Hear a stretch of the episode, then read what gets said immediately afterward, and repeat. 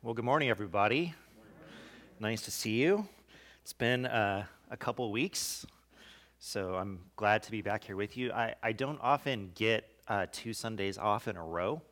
Uh, it's pretty amazing when that happens, so I'm really grateful to. Uh, to Wayne for stepping up and the elders for filling in the different holes there, and uh, Jacob from Tri Valley who uh, did the video sermon for us last week. So I hope that you were blessed by those things. Uh, I want to remind you to please silence your cell phones if they are not silenced. Please take it out and do that at this time. Uh, we're starting a new, very short series today. I mean it this time. Like, this one is short, it has to be.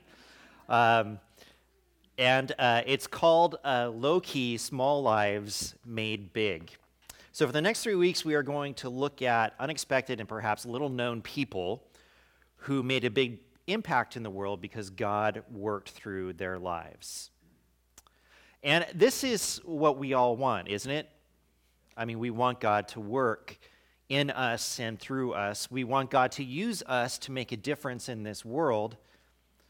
We want God to work somehow, some good through what we do and who we are. And we know that God works through our lives in all sorts of ways, ways that are big and ways that are small. And we also know that sometimes we don't really, we're not really aware of what God is doing, and, and maybe don't even discover how God has used us until much later, or through the words of someone else or an encouragement that we get from them. So, this is really the first principle for this series that I want to share with you, and let's just get it out in the open. if you are open to it, God can work in you in every moment. And this is good news for us, you see. Like, that should make you happy. Um, because it means that we are never far from God doing something in our lives. I want you to think about that for a second. We are never far from God doing something in our lives. But it also points to something else that is important, and that is we need to be receptive to whatever God is doing around us in order for Him to do something in our lives. Now, while I am certainly appreciative of that God works in my life all the time, there is a part of me as, as a leader of a church that wants God to do not just small things or little things, I want God to do big things. Uh, and, and that may be something strange to hear, but from your pastor, but it's true. I, I, I, want God to do big things through me, uh, through this church, through all of us that are here. And, and I want what I do and what we do and who we are to make a difference. I want to be a part of God changing the world somehow. I really do. Like, I, and doesn't it, though, sometimes, you know, we, we want this and we desire this but we don't know how that's going to happen or what form it's going to take or even if it ever will happen in the way that we want it to. So uh, it's one of the underlying questions I want us to explore a little bit over the next three weeks. How does this happen, God changing the world through someone? How, how do we have maybe a dynamic world changing experience? How do we become difference makers in the world around us. Now, to give us a little bit of perspective just on how this might work, I want to talk about a very specific experience that I've had that maybe some of you have had as well. Growing up, I went to Yosemite for a week every year during the summer, uh, Yosemite Family Encampment. You might remember uh, that. And several friends and families from church would go, and it was always one of the best my best weeks of the year. It was just a great time. We, there were lots of fun things to do. While we were there, we would ride our bikes, go for hikes, play in the river, jump off bridges. It was a good time. Um, the one thing that we all looked forward to from the time that we were little kids until we actually did it was the year when we were old enough to hike Half Dome. Uh, that's that's the big thing, you know. That I made it to the top T-shirts. Like everybody wanted that stuff, and and it's for a good reason. Half Dome, as you know, is a Yosemite icon. Can you pull up the picture? There we go. Is Yosemite icon and the one thing that people want to do when they visit the park. In fact, so many people were hiking Half Dome that they, had, they now require permits to hike Half Dome, and only a certain number of people can do it every year. Everybody wants to do it, but the hike itself is no joke. It is a 14 to 16 mile. Why is it 14 to 16? I'm not sure. this is from the National Park uh, webpage. Uh, it's 14 to 16 miles. Apparently, some people find extra miles in there, while other people, while other people don't. With a round, with an elevation gain of 4,800 feet from start to finish, and it t- typically takes hikers uh, 10 to 12 hours to complete the hike. Uh, I think it took me when I did it somewhere around the 10 to 12 hour range. I, had, I did have a friend, though, who got up early, like at 6 o'clock one day, and ran up to the top of Half Dome and back. Um, he was young and stupid. I was young and lazy, so I was not about to do that. And the, the hike uh, starts with really steep stairs that take you past Vernal and Nevada Falls, just to make sure you're really tired by the time. It's so many stairs, so many rock stairs that you have to climb. And then you get to a portion of the hike where you're on relatively flat, flat ground as you go across Little Yosemite Valley and make your way towards the summit of Half Dome. And when you finally reach the base of the final summit, this is what is waiting for you. It is what looks like a straight up climb of 400 feet to the top. And there are cables that are strung uh, all the way up, and then these little like wood pieces that you can stand on as you're climbing up the mountain. Now, uh, just to give you, you know, some more perspective, the good news from the National Park Service is that since 1919, relatively few people have fallen and died on the cables. Relatively few. Uh, they don't quantify it for some reason, um, but that, you know, is supposed to be, I don't know, calming of, in some way. So think about it. You have hiked roughly eight, eight and a half miles to get to this point. And um, you're now staring at the last 400 feet and trying to not have an accident in your pants. And there are a lot of people, including Janice, who was here earlier, who get to this point and decide, yeah, I, I, have, I have seen what I have come to see. I don't need to go this extra 400 feet. I feel satisfied with who I am as a person, and I choose life. Why do they make this choice? Because this is pretty scary and intimidating. Um, anything could happen, uh, namely falling. Falling could happen. Uh, it doesn't even matter, really, how many people have not fallen when you're standing at the bottom looking up at this. No, it doesn't really matter at all. It takes a certain amount of courage, trust, and dedication to get to the top. And not everyone who gets to this point can do it. Because they, they see they see this site. They see how steep it is. They see these suspicious looking poles poked into the side of a mountain. And they decide that it's just not for them. As we begin to look at the way that God has made small lives big, we are going to look at how this happened in the lives of different individuals. But it's important for us to note that the person we are going to look at today, his success happens on the back of the failure of others. He comes through where other people failed to come through for God. And in particular, there were three people in his life that failed. Their names were Eliab, Abinadab, and Shammah. I know they're like your favorite three people from the Bible. Who are Eliab, Abinadab, and Shammah? They are part of one of the most famous and well known stories in the Bible. You know who these guys are, actually. You don't know you know, but you do know. From 1 Samuel chapter 17, verses 8 through 15. Goliath stood and shouted to the ranks of Israel, Why do you come out and line up for battle? Am I not a Philistine, and are you not the servants of Saul? Choose a man and have him come down to me. If he is able to fight and kill me, we will become your subjects. But if I overcome him and kill him, you will become our subjects and serve us. Then the Philistine said, This day I defy the armies of Israel. Give me a man and let us fight each other. On hearing the Philistines' words, Saul and all the Israelites were dismayed and terrified. Now, David was the son of an Ephrathite named Jesse, who was from Bethlehem in Judah. Jesse had eight sons, and in Saul's time he was very old. Jesse's three oldest sons had followed Saul to the war. The first one was Eliab, the second Abinadab, and the third Shammah. David was the youngest. The three oldest followed Saul but David went back and forth from Saul to tend his father's sheep at Bethlehem. Eliab, Abinadab, and Shammah are the older brothers of David. Yes, that David. This would likely be their claim to fame. You're the brother of David? Yes. David, David?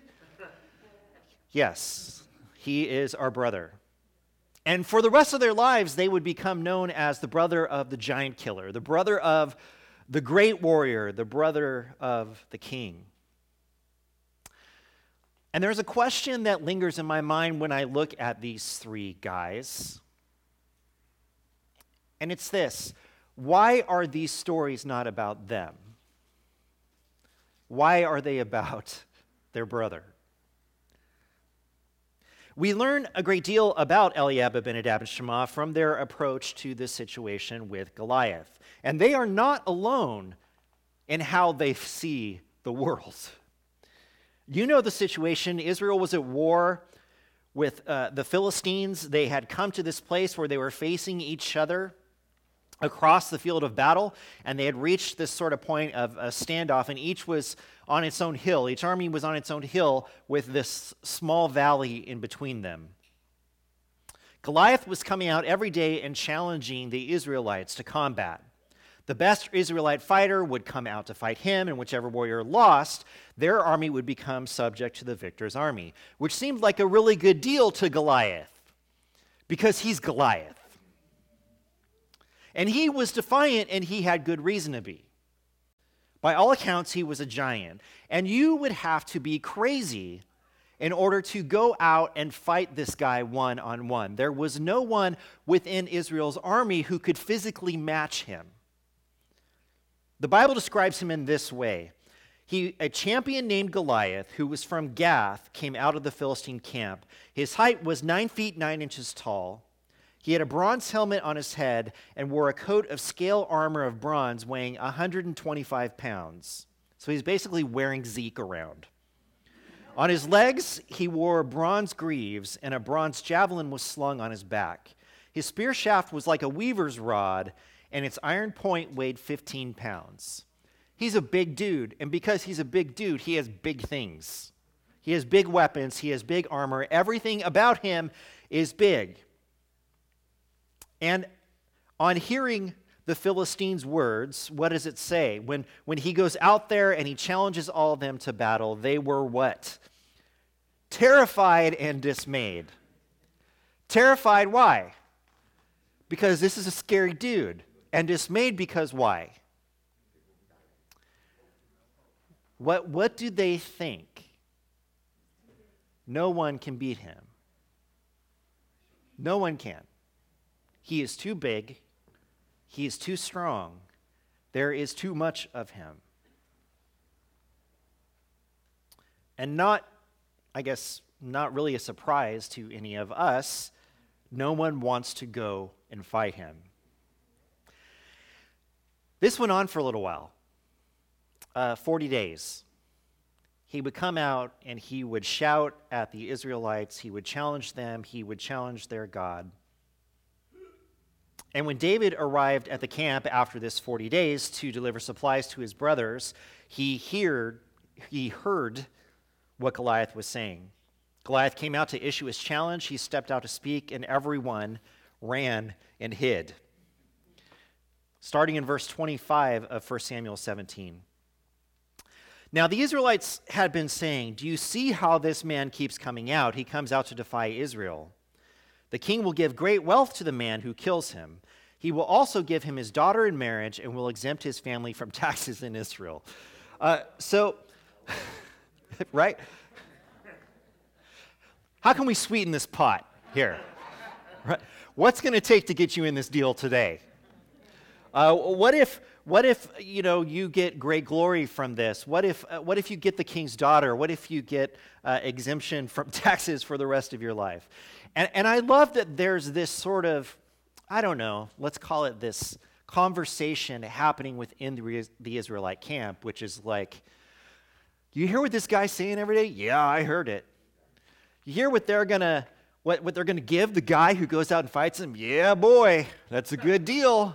Yep so, what do you think is for lunch today? I, I, don't know. So, David is there. He hears this. And in, in verse 26, David asks the men standing near him, What will be done for the man who kills this Philistine and removes his disgrace from Israel? Who is this uncircumcised Philistine that he should defy the armies of the living God? They repeated to him what they had been saying and told him, This is what will be done for the man who kills him. Now, when Eliab, David's oldest brother, heard him speaking with the men, he burned with anger at him and asked, Why have you come down here? And with whom did you leave those few sheep in the wilderness? I know how conceited you are and how wicked your heart is. You came down only to watch the battle. Now, what have I done? said David. Can't I even speak? How many of you have a brother? So there's good news for you. Whatever it was like with your brother, it has been happening since biblical times. Um, but there's something interesting that we see sort of in this part of the story. David has come to see his brothers to make this delivery, and he cannot wrap his mind around what he is seeing and hearing. And there's a particular reason why he cannot wrap his mind around what he is seeing and hearing. He wonders out loud how is it that this guy can come out and challenge the armies of the living God? David was incredulous that this has been allowed to continue. And so he started asking people about it and what's going on and why hasn't this stopped? And Eliab, part of the hiding, scared to death army of God, got really mad at David and says some pretty nasty things to him, honestly. You're just a shepherd. Who's taking care? You, you, get, you get what he's saying here? Who's taking care of those few sheep? Listen, you're not even important at home. What makes you think you can ask anybody anything here? And, and I know who you are, by the way. You're conceited, and, and all you want is attention. And all you wanted to, to, was, to do was to come and see battle, to see people die. Be quiet because you don't know what you're talking about. So here's the deal. And this is really the key, I think, part to this. Eliab, Abinadab, and Shammah were looking at the situation, and when they looked out, they saw it just like all of the other Israelites did. There was a giant ready to kill them. They had followed their king Saul out to this place, and they were stuck, and there wasn't much hope for them. Because again, they're looking around, and they're saying, No one can match this guy, and no one is volunteering. And by this point, they were scared, bitter, and unwilling to move because there's a giant in front of them. And, church, that's why this story is not about them. That's why. God will not make people do world changing things. David can't let it go. He talked about it so much that word got back to Saul, who called David in to meet with him. David told Saul that he would go out and fight the Philistine with a kind of like Listen, I'll take care of this joker. And Saul told him that there was no way he could go out and fight this giant who had been trained as a warrior since birth. But David was defiant, and for a good reason. From verse 34 through 37, David said to Saul, Your servant has been keeping his father's sheep. When a lion or a bear came and carried off a sheep from the flock, I went after it, struck it, and rescued the sheep from its mouth. When it turned on me, I seized it by its hair, struck it, and killed it. Your servant has killed both the lion and the bear. This uncircumcised Philistine will be like one of them because he has defied the armies of the living God. The Lord, who rescued me from the paw of the lion and the paw of the bear, will rescue me from the hand of this Philistine. There's something interesting about David, and I don't know why no one else has this. I don't. I mean, we know how unique David is as a servant of God, particularly in the first half of his life. But he looks at his life and he says, I have been in danger before, and God has brought me through these dangerous moments. You know, it sounds like David is kind of bragging and is kind of conceited, but there is a reason why he is telling these stories to Saul. And his point is I have faced things that are terrifying, and I have beaten these things.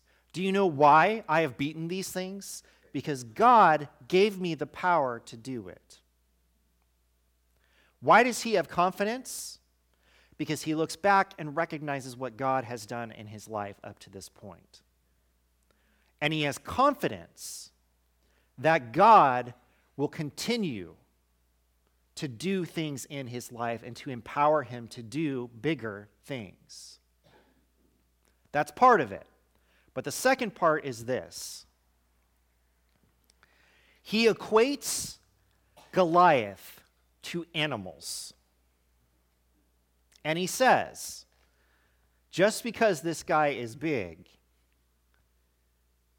it doesn't mean he's bigger than God. In fact, to God, he is nothing but an animal. And just as God brought these animals, delivered me from these animals, helped me survive these situations, he will not let me fall to this thing. As Paul would later put it, in much more succinct terms, if God is for us, then who can be against us? So David went to face the Philistine giant, trained as a warrior uh, from the time he was old enough to walk, with a bag of rocks. Verse 45 through 47. this is the best part. Keep in mind, he's like a little kid. He was like 12, 13, 14. David said to the Philistine, You come against me with sword and spear and javelin, but I come against you in the name of the Lord Almighty the God of the armies of Israel, whom you have defied. This day the Lord will deliver you into my hands, and I'll strike you down and cut off your head. This very day I will give the carcasses of the Philistine army to the birds and the wild animals, and the whole world will know that there is a God in Israel. All those gathered here will know that it is not by sword or spear that the Lord saves, for the battle is the Lord's and he will give all of you into our hands. David needs to make this speech. He does. And here's what he said I'm not afraid because God is going to win this. In fact, God has already won this. You just don't know it yet. But you're about to find out. David became God's champion, seemingly the only one in a nation of people who were afraid, who realized that God was on their side. The Almighty God, the all powerful God. And he was ready to step out of this huddle of doubters and into the strength of God. And this, I think, is the important thing about David in this story. And it involves how he saw the world. Where everyone else, everyone else, saw a giant and certain death, David saw just a man who could not stand and defy the living God. And somehow he was the only one in the army of God that understood this. This is why these stories are about him, or maybe more appropriately, about God working through him. Now, perhaps it seems weird to start a series about lesser known people by talking about David. He is certainly not a lesser known person. But this story is an important place for us to start so that we can understand how God works in the lives of his people, because here is the dirty secret about David and Goliath anyone could have been David. You see, anyone. David was not called specifically to this job, he just happened to be there. And anyone over the previous 40 days could have stepped into this gap and said, You cannot defy God. And God would have given that person victory if they had trusted God more, if they had been able to check their fear at the door, if they had been able to see a world in which God really is the ultimate power, if they had been able to accept that God was fighting for them because they were his army, if they had been willing to step out and allow God to work mightily through them, this story could have been about Eliab, Abinadab, and Shammah, instead of the story of the little brother that was always getting on their nerves. In a world where the non threatening and safe is always easier, in the story of David, we see that someone has to step up and start allowing God to do the hard work through their lives in this world. So, how do we do this? How do we make a difference? How do we leave a mark for God in this world? So, here's just some of the things I think we learn from this story. Number one, we need to believe in the power of God.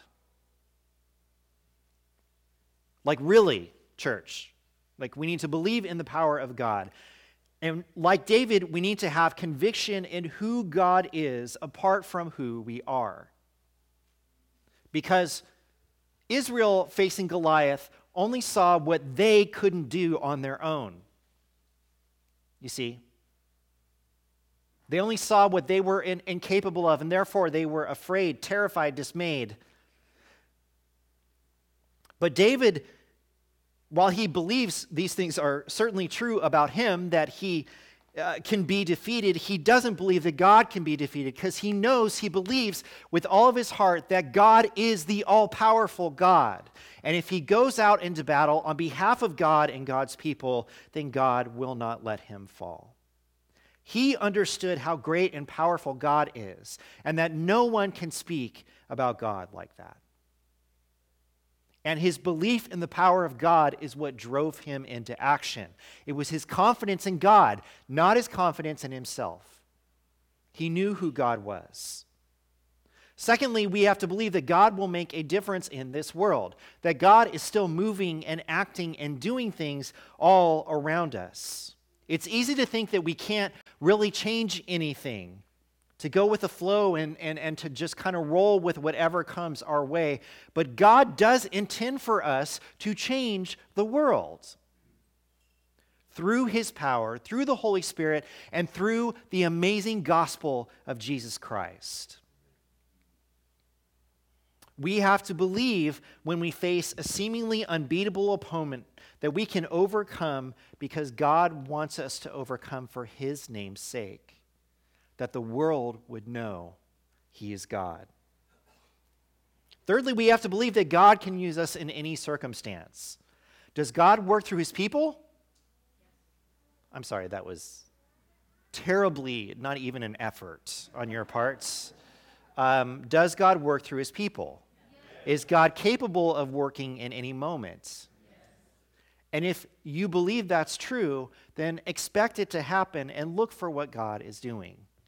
Because there may be an opportunity right in front of you that you have ignored for some reason.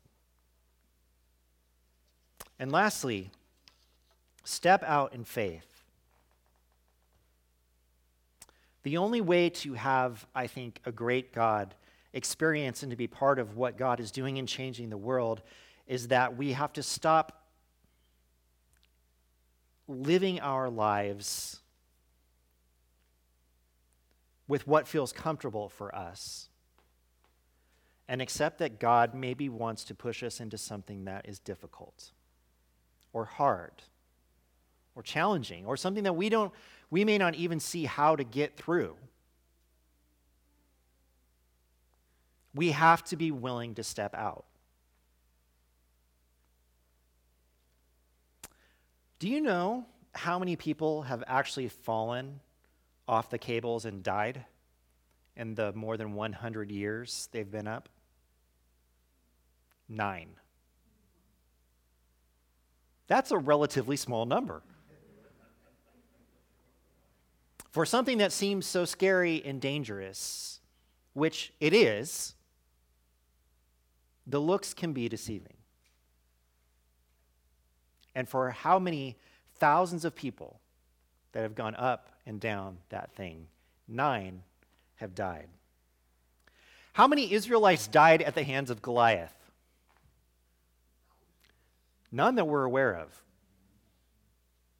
They haven't even entered into battle yet. What's my point? My point is it may appear that things are insurmountable, but God needs people who will have confidence in Him and who will step out into what He could do.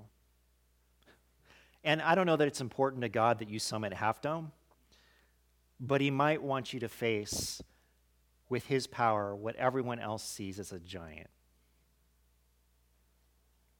And He might want you to step out in front of that giant and say, You're not facing me, you're facing the living God. This battle is already won. You may not know it yet, but you're about to find out. Because I serve the living, all powerful God. Let's be a people who are receptive to the work that God wants to do in any situation. Let us trust that God wants to work through us, and let us look for his plans around every corner because we are never far away from God changing the world through us. Amen? Amen. Amen. It's the same God who said this to his people when they were away in exile. Weren't sure of who they were, weren't sure of how to get back, weren't sure how God was going to work through them or change them or bring them to the place they wanted to be. In Jeremiah chapter 29, God says, For I know the plans I have for you, declares the Lord. Plans to prosper you and not to harm you, plans to give you hope in a future. Then you will call on me and come and pray to me, and I will listen to you. You will seek me and find me when you seek me with all your heart. We say these as our last words today because the last thing we need to hold on to and believe, that you need to believe, is that God wants wants to do something through you. God may, in fact, be waiting for you to finally say, okay, and to step out and to let Him work. Is it going to be big? I don't know. But if it changes anything through the power of God, it's going to be good.